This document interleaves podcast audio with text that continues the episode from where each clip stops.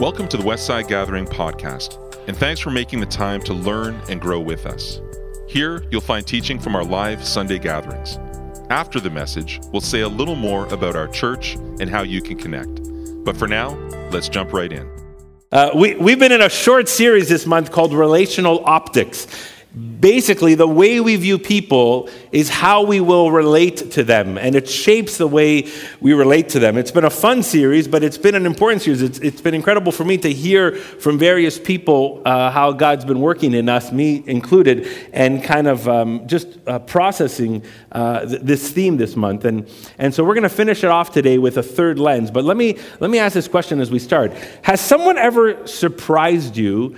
In such a way where you haven't seen them for a long time, and uh, then you meet up with this person, and years later, years later, you notice how much they've changed. Like maybe you knew them in one stage of their life, and then you meet them in another stage of your life. Maybe you, were, you, you knew them uh, five or ten years ago at work, and they've moved on, and then you meet with them again, and they've just changed. And, and it's, you know, I, I, that's been amazing to me. Whenever I bump into people from high school or uh, from a few years back or from different parts of my life, and then meet them and realize, oh, wow, they've, they've changed. There was, there was a guy in my high school um, who was, a, who was yeah, I don't know, a bit of a character and a bit of a loud person as well uh, back then. And I was wondering, like, what's he going to do today, you know? And so I found out, like, he's a real estate agent. That's not why he was loud, by the way, but, but he's a real estate agent and he, he talks on sports radio. And I'm, I hear his voice and I hear his name. I'm like, hey, I remember that guy from high school.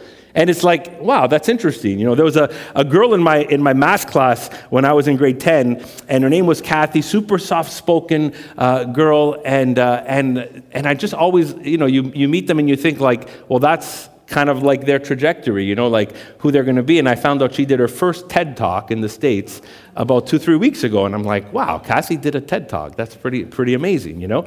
Um, and I don't know about you, but when you meet up with old friends like that, you, you wonder, oh, I didn't know you would, that this is kind of like where you'd, where you'd lead or end up. There was a girl I met in Bible school, and uh, some people, I think, kind of didn't pay as much attention to her or who she was. And sometimes it was like, you know, is she, like, what's her faith like? How deep is her faith? What are her motives?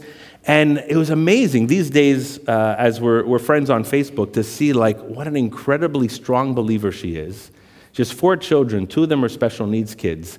She serves those kids uh, incredibly. She's an advocate for special needs, and she's just a wonderful person. And it's, it just amazes me when, you see, when I see this. And I don't know about you, but you're like, oh, transformation is possible.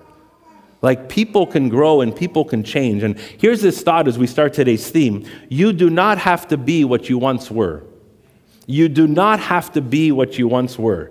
And if there's one thing I want to remind us about today, is just this simple, simple idea. We're going to look at the scriptures in a moment. But for the last few weeks, we, we ended, we filled in the blank to these I believe statements for the people we're in relationship with. So two weeks ago, we started with I believe you are an image bearer. That was the first theme a couple of weeks ago, the first lens we encouraged put on as we're looking at those people in our lives. The second theme was you are human. I believe you are human. And in that, we also recognize that we live with a level of brokenness, and so do the people in our lives. But today, I want us to remind us about something we often forget. We're going to fill in the blank later with the I believe statement, but I want to, I want to just remind us about something that, they, that the people in our lives, they are still a work in progress. This is important. I know you want to believe you're a work in progress, but the people in your life, they're also a work in progress. If you got your Bibles, turn to Philippians chapter 1, and uh, we're going to read um, part of this, uh, the introduction to this first century letter to the Philippian church that Paul writes, and we have it cataloged in the New Testament. And he, he writes these words about these people, it's, it, and he's actually very encouraged by them. Um, but he, here's what he says early on in the letter He says, I thank God every time I remember you. In all my prayers for you, I always pray with joy because your partnership in the gospel from the very first day till now. He's so thankful.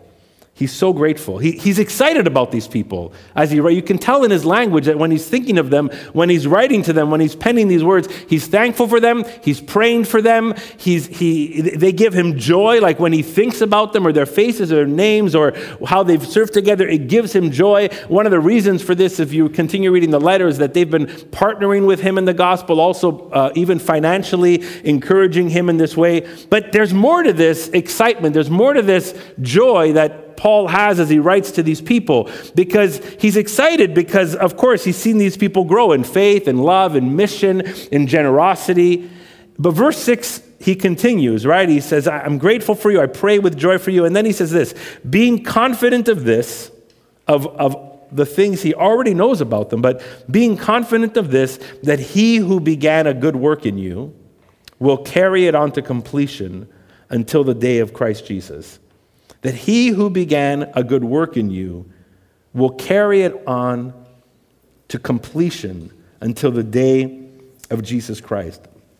In other words, as Paul thinks about them and is already joyful for them, he realizes there's more for them to grow.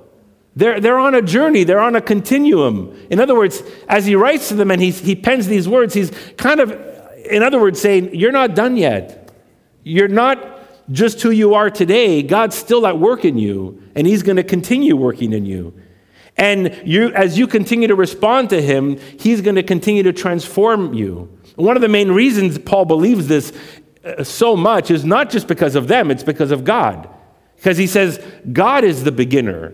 God is the one who begun this work in you, and God is the one who's going to finish this work. So, Paul's immense belief and trust in this work of transformation is, is not only in them, is not just that this is going to happen as they're responding, but because he has an incredible belief and trust that God is a beginner and God is a finisher.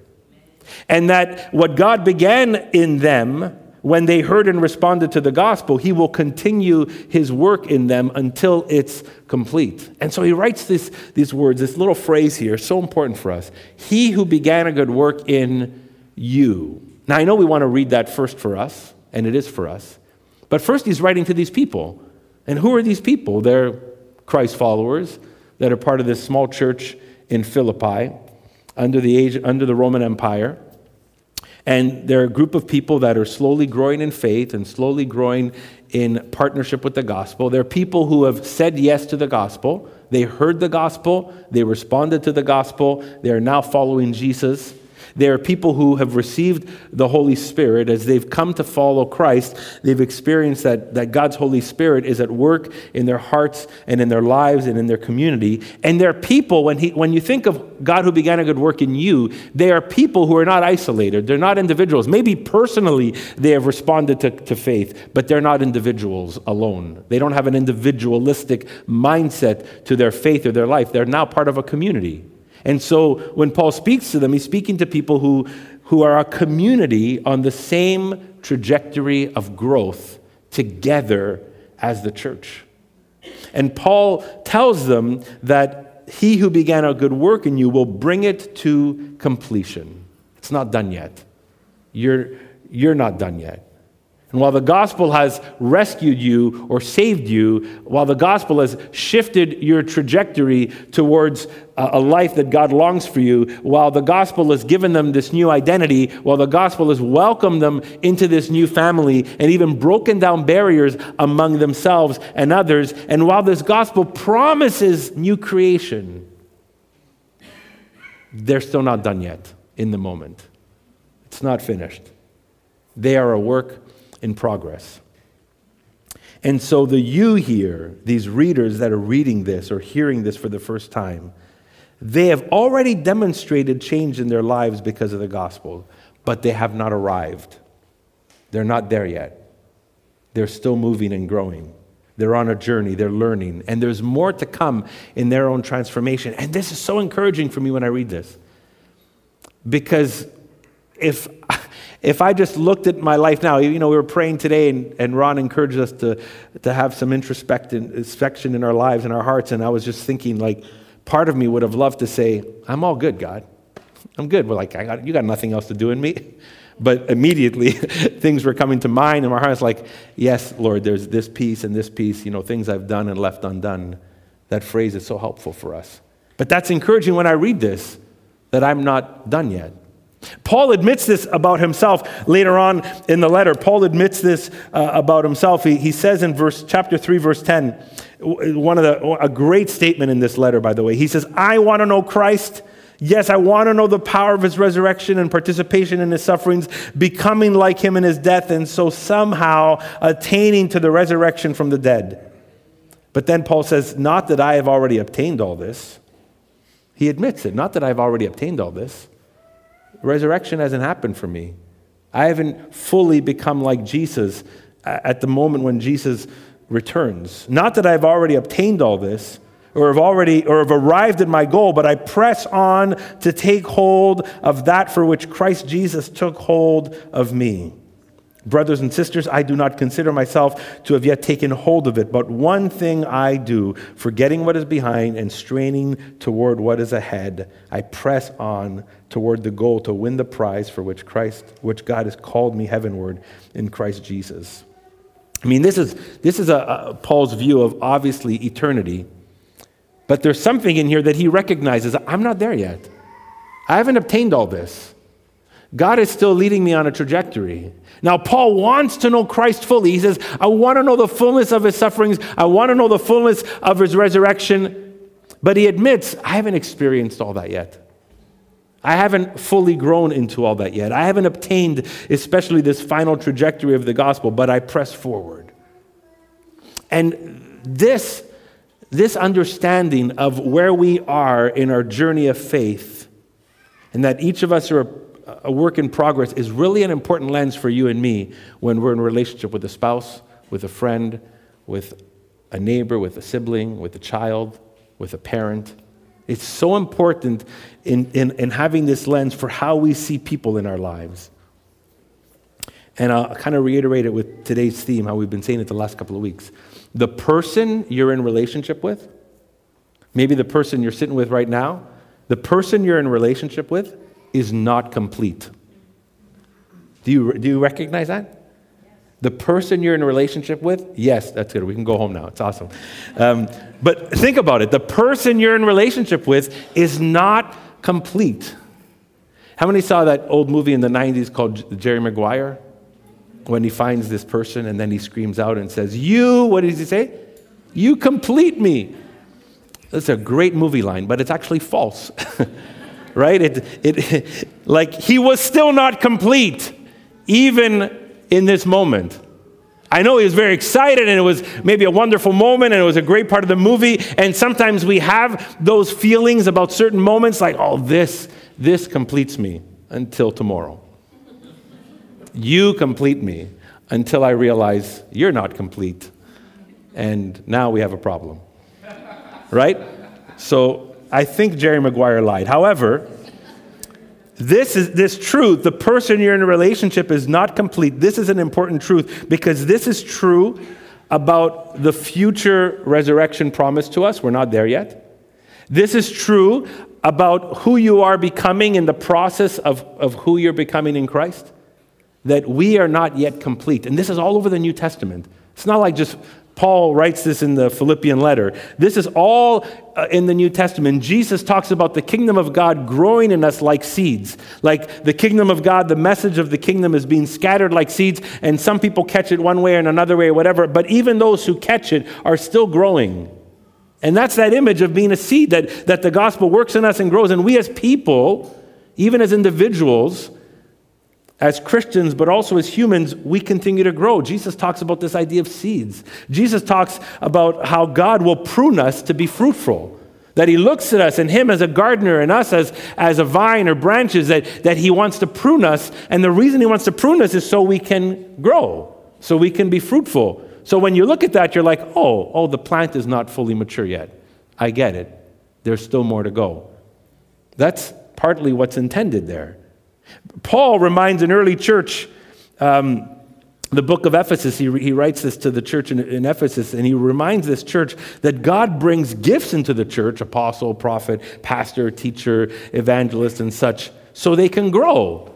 And he writes this in his letter to them. He's like, God has brought these gifts in the church to equip you for works of service so you can become mature, so you can attain the fullness of Christ, so you can grow into Christ likeness, so you can be equipped to be ministers and servants to one another and to the world around us. Paul reminds us that God has brought gifts into the church, like we read today in that passage as well from, from Corinthians, and those gifts are there so we can serve one another so we can grow, so we can ultimately, when we're involved in ministry towards one another, we're growing.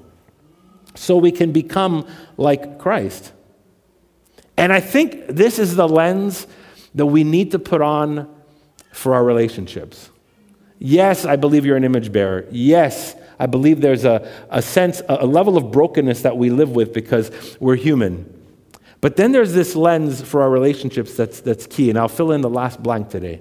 And it's this when you're looking to the person you're with, that you would say, think these words or understand these words I believe you are a work in progress. I believe you are a work in progress. I believe that who you are today is not who you will be in five years from now. I believe that who you are today is not who you will be or can be tomorrow. That God's at work in you, restoring you and growing you. And that, that belief, that lens is so important because when we look at that person, whoever it is, a sibling, a friend, family, spouse, when we look at them, we don't have to see the end result. We don't have to say, this is it. This is, this is all they're going to be. No, they can continue to grow. They're a work in progress. God's been working in them and will, can continue to work in them. So, our view of transformation shapes our view of people. Our view of the potential for transformation shapes our view of people, the people we're in relationship with. And this is what this means very personally for you and me that your spouse isn't all that he or she is meant to be yet. That your friend is not done growing. That your child is not done maturing. That your parents, as much as they're older than you, they have still not arrived.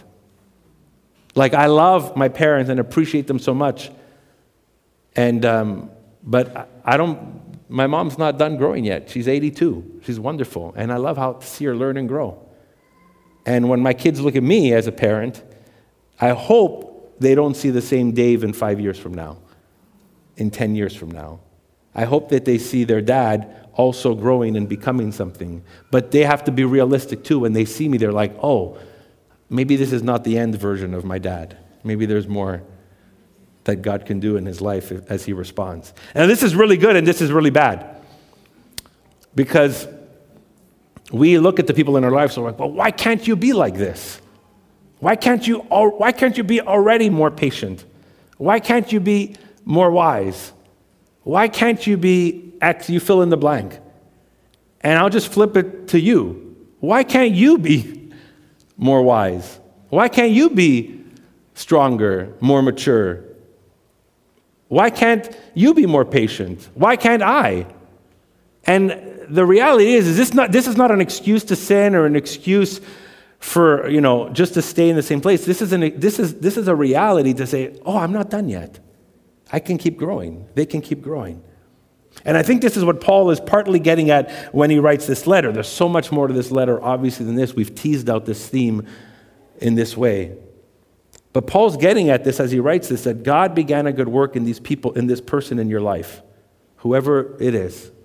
He's not finished with them yet. He wants to keep working in them. So, how does that change your relationship? How does that change your relationship? How can you contribute to their transformation? Now, this is important. You can't change people. Please, don't go home and try and change everybody in your life today. It's like, great, now I have a mandate to change everybody around me. That's the worst way to help them change. Uh, the, the call is not to manufacture change or manipulate change, especially to try and force change. Uh, you know, when we do baby dedications here at, at, the church, you know, there's this line that we, or this way that we encourage the parents to, to, to create a, an environment where their kids would grow and learn, but to also know that they cannot force faith onto their kids.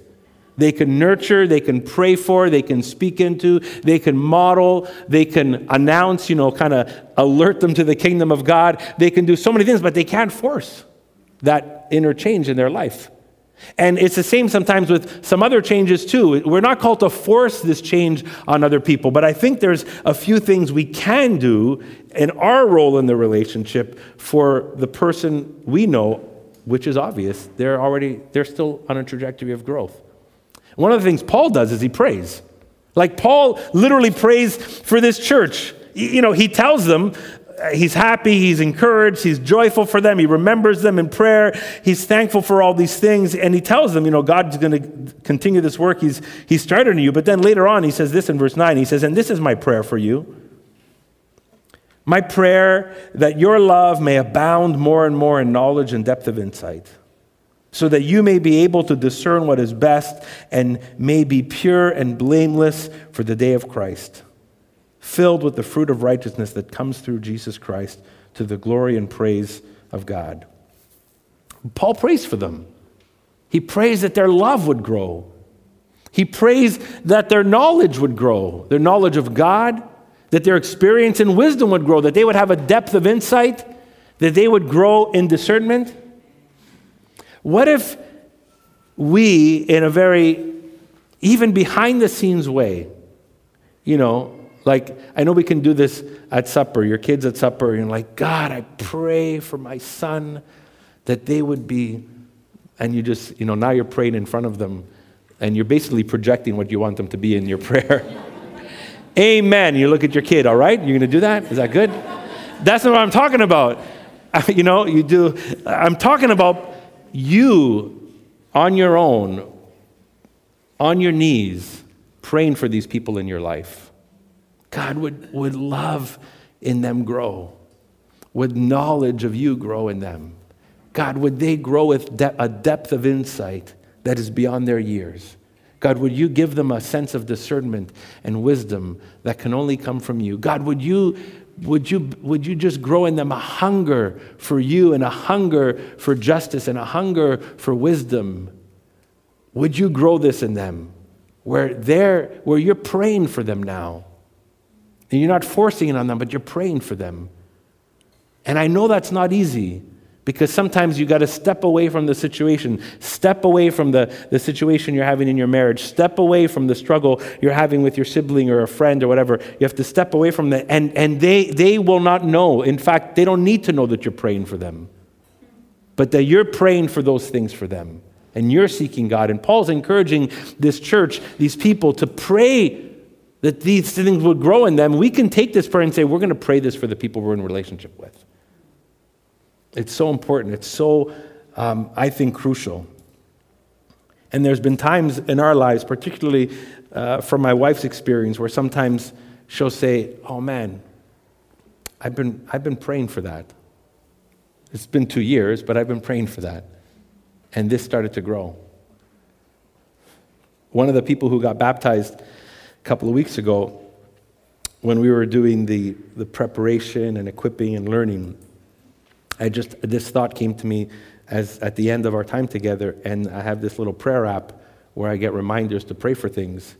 And, uh, and I said, Oh my gosh, I want, I want you to know this that, like, part of what you're stepping into in these next few weeks, I, I mean, I've been praying, this has been on my prayer app since 2019 that you would come to know Jesus in this way, that even that you would know the beauty and importance of baptism. That was written in my notes in my prayer app.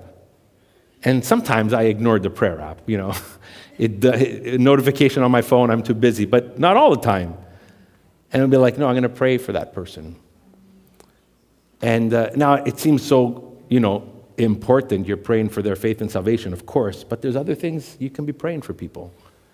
So pray for them. And then, secondly, nurture an environment, a relationship that gives them space to grow, not coercive with guilt, but space to grow, space to explore, space to be themselves, And often, in that, while you're praying and you're giving this space, that you're not always just pushing that. Now, I get it. Some of the relationships you're in are very different. A, a spouse relationship versus a parent-child relationship, right? Like a coworker relationship, they're different. So sometimes there are moments where you can't just nurture the space, and you have to say, like, today's your turn to do the dishes. You know, you're not like, we're going to nurture some space and hopefully someone's going to walk over to the sink and pull out the soap, you know?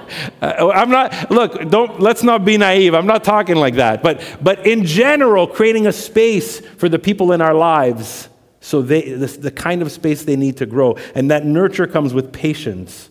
Remember, Paul's final destination that he's speaking to is the day of Christ. And there's no, we don't have a sense of when that is. We know the Bible says one day when Jesus appears, we will be like him. We don't know how long that's going to be. We would love all the people in our relationship to be exactly like Christ tomorrow. We don't know. There's a trajectory. So that nurture comes with patience because the future resurrection towards new creation is one day. But only then are we truly going to be like him. But for now, we're all dealing with works in progress. For now, we're all dealing with works in progress. And this should grow our patience for one another and towards one another. The other thing I think we can do to a certain degree, when appropriate and when right, again, depending the situation, is speak truth in love. Sometimes we need to just be bold and speak truth in love. We need to be honest with the people we're in relationship with. When I was a teenager, I was very sarcastic. Maybe you're like, Dave, you're still sarcastic. I don't know. But I, have toned down quite a bit from like when I was 15 or 16. There was a friend of mine. Uh, and uh, I probably met her for the first time when I was eight or nine years old when I, we moved to Montreal. And, and uh, she was part of the church we were part of. And it was about 15 or 16. I mean, one day she just she pulled me aside and she's like, Dave, I just want to know, I just want you to know, you know. She was very loving and kind. She's like, Your sarcasm sometimes hurts me. She told me that. I was like a teenager. And she's telling me that. And I felt so horrible because I thought it was so cool being sarcastic. but that's not always the case, right? There's appropriate sarcasm, not appropriate sarcasm. Anyway, she told me that, and I, I, never, I never forget that. And I realized, you know, I want to be a better friend to her. And her, her, her truth, spoken to me in love, alerted me to something I needed to change in myself. And our relationship got better and grew because of that. And I know her like 30 years later. And it's, it's, but it was, that, it was that moment where she was truthful to me that I needed to hear that. And that is also appropriate in our relationships. When sometimes we need to say, when you do that, that hurts me. Or when you do that, that's damaging. Or, you know, whatever that is, to be able to be able to share that in love, the scripture says, with a heart of patience and grace, but still truth. And I think that the last thing which again is only something we can do, we can't force, is that we can also model the change we want to see in others. How often do we judge others from our intentions and not our actions? My intention in my brain is that, is that I would be like this, therefore I'm judging you from my intention. But if it was my, according to my actions, I would fall short as well. Right? It's like, get off that phone, says the person who's on the phone. Stop wasting time, says the Netflix binger. Right? We, we, we judge by our intentions, not our actions. And so I think it's really important that we also look at ourselves and saying, are we modeling the, the, the, the, the decision making, the, the wisdom, the love, the care, the concern, the relational dynamic that I would love to see from them in this relationship? Am I modeling that? Am I modeling this characteristic? Do, am I, am I, I am also still a work in progress. Lord, do I need to grow in this? So I'm not a hypocrite in calling that out on others in my life and not wanting to grow myself.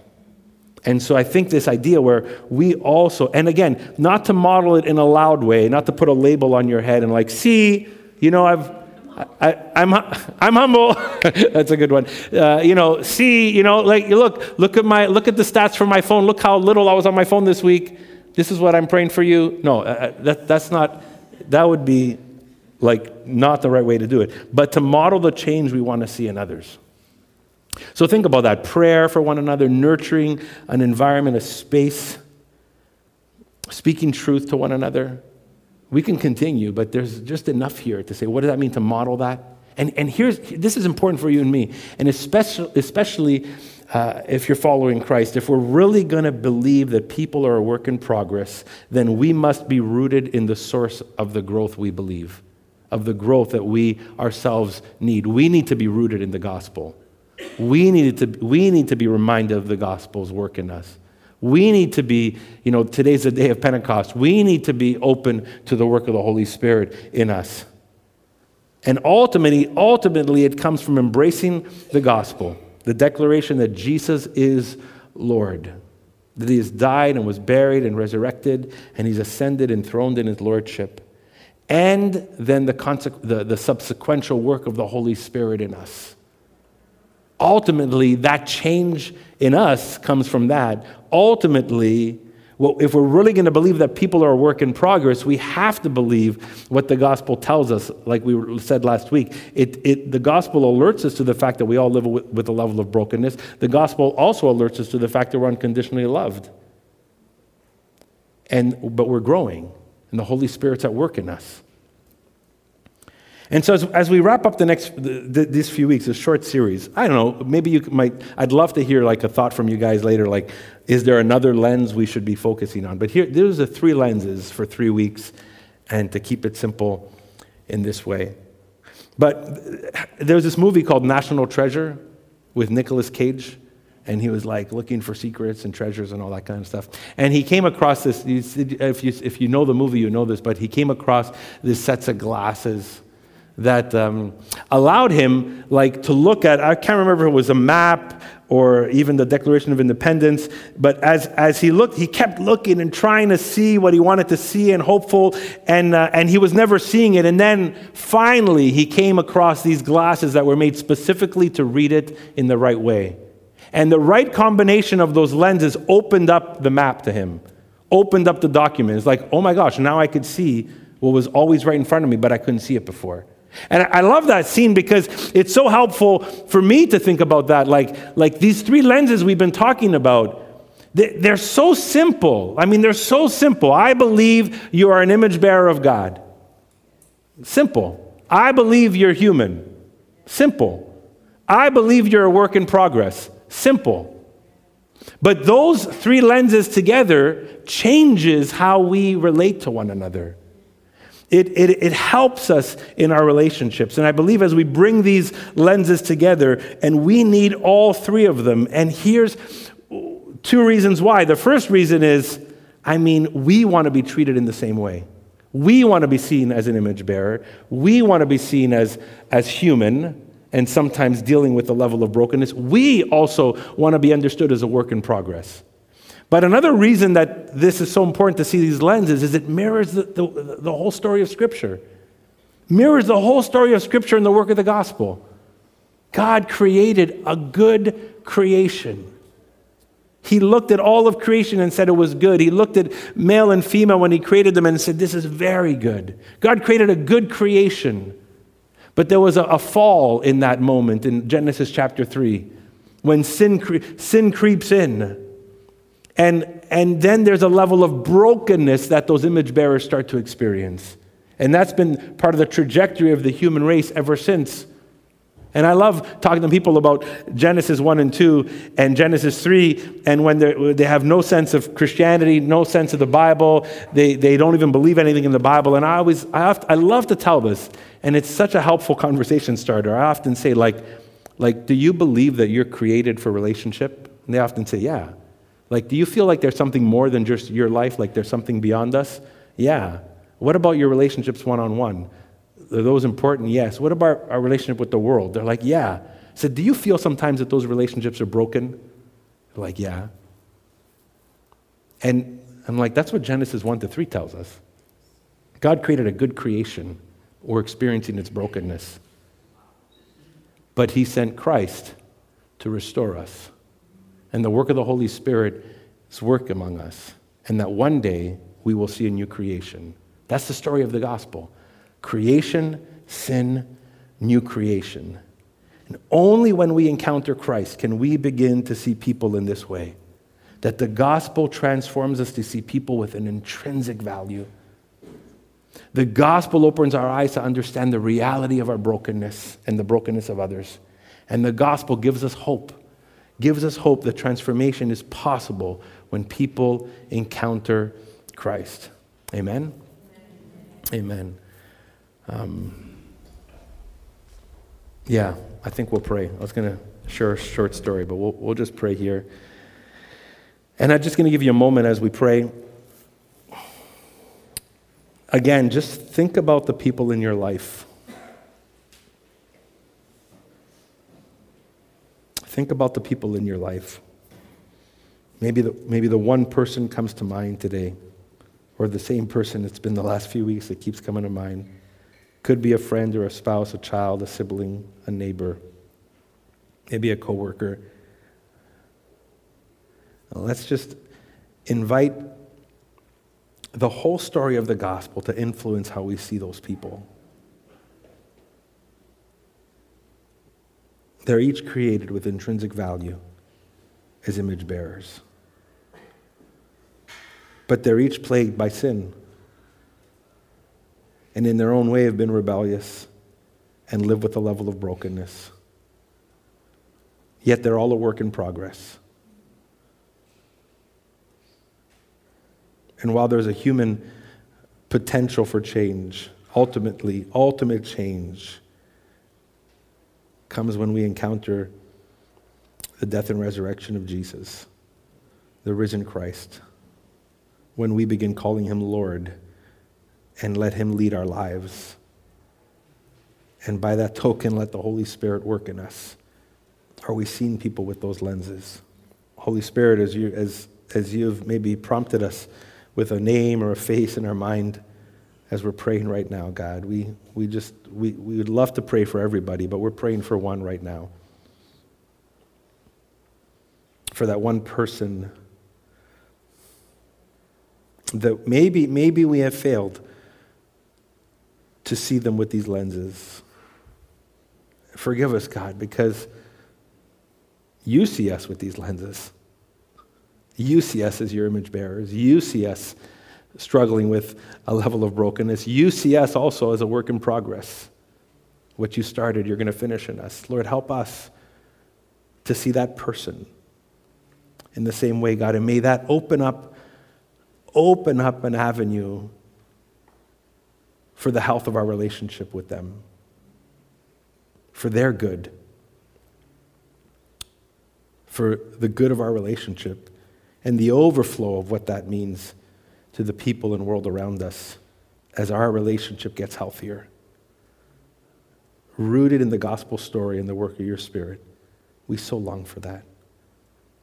And God, if there's anyone here today who is, who is hearing these words and so longs to, to see this happen in their life and in their relationships, but have, uh, have not yet um, come to call your son Jesus Lord, Oh God, may they see that they will try these things with a deficit, that they will try these things with a lack of, of potential, because ultimately, God, it's your, the gospel that transforms us, and your gospel that helps us live and grow as transformed people in the relationships we're in.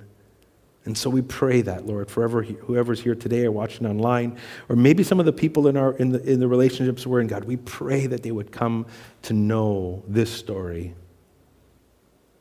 This story creation, fall, redemption, and new creation that we find in Christ. In Jesus' name we pray. Amen. Thanks for listening. We hope this message helps guide you on your spiritual journey of discovering the life and message of Jesus. We update this podcast weekly, so why not hit subscribe and journey with us? Who are we? Westside Gathering is a local church in the West Island of Montreal. We're a simple community of faith where we want you to feel welcome, even if you're not into church or religion. We meet every Sunday, but you can also find smaller groups, environments, and resources for all ages between Sundays. Find out more at westsidegathering.com. You can also find us on Facebook, Instagram, and Vimeo. We'd love to hear from you. Ask a question, ask for help, or let us know how we can pray for you. If you'd like to contribute financially, just go to westsidegathering.com forward slash giving. Until next time, peace.